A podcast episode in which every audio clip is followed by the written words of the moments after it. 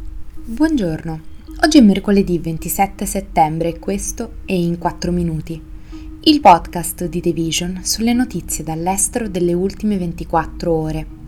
Parleremo dei primi carri armati statunitensi Abrams che arrivano in Ucraina e delle Filippine che rimuovono una barriera cinese che bloccava le barche da pesca.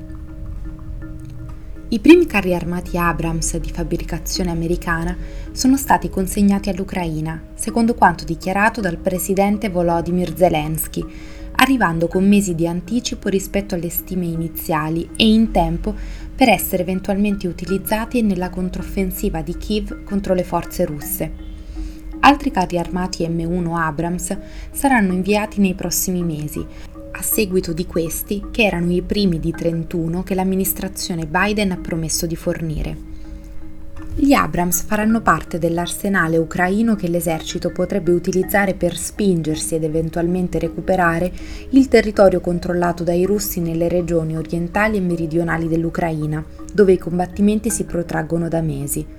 Secondo esperti militari, gli Abrams dovrebbero essere impiegati in modo molto mirato, per operazioni specifiche e ben congegnate, oppure rischierebbero di essere distrutti in poco tempo se esposti e inviati nelle prime linee del fronte.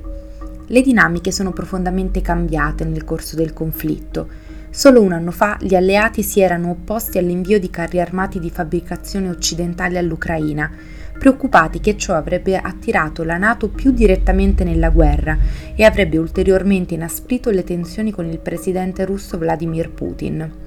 L'Ucraina ha fatto sapere di aver bisogno di almeno 300 carri armati occidentali per la sua controffensiva, ma finora ne ha ricevuti la metà. La Guardia Costiera filippina ha rimosso una barriera galleggiante installata dalla Cina che bloccava i pescherecci filippini è stato diffuso un video dell'autorità che ritraeva un sommozzatore mentre tagliava le corde che tenevano in piedi le barriere a Scarborough Shoal, rivendicata sia dalle Filippine che dalla Cina. La barriera rappresenta un pericolo per la navigazione, una chiara violazione del diritto internazionale. Ostacola inoltre lo svolgimento delle attività di pesca e di sostentamento dei pescatori filippini secondo quanto spiegato ufficialmente all'interno di un comunicato dal paese del sud-est asiatico. Così le tensioni nel Mar Cinese meridionale continuano ad aumentare, mentre la Cina ha chiarito la sua intenzione di militarizzare le acque attraverso le quali passa un terzo del commercio oceanico globale.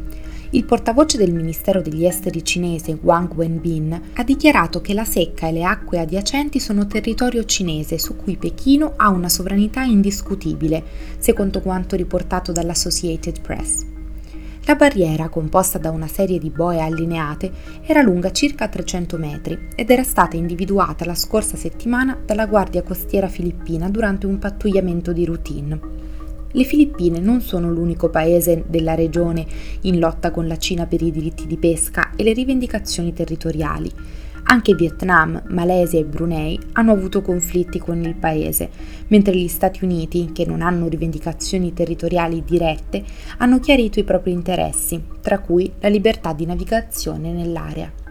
Questo è tutto da The Vision. A domani!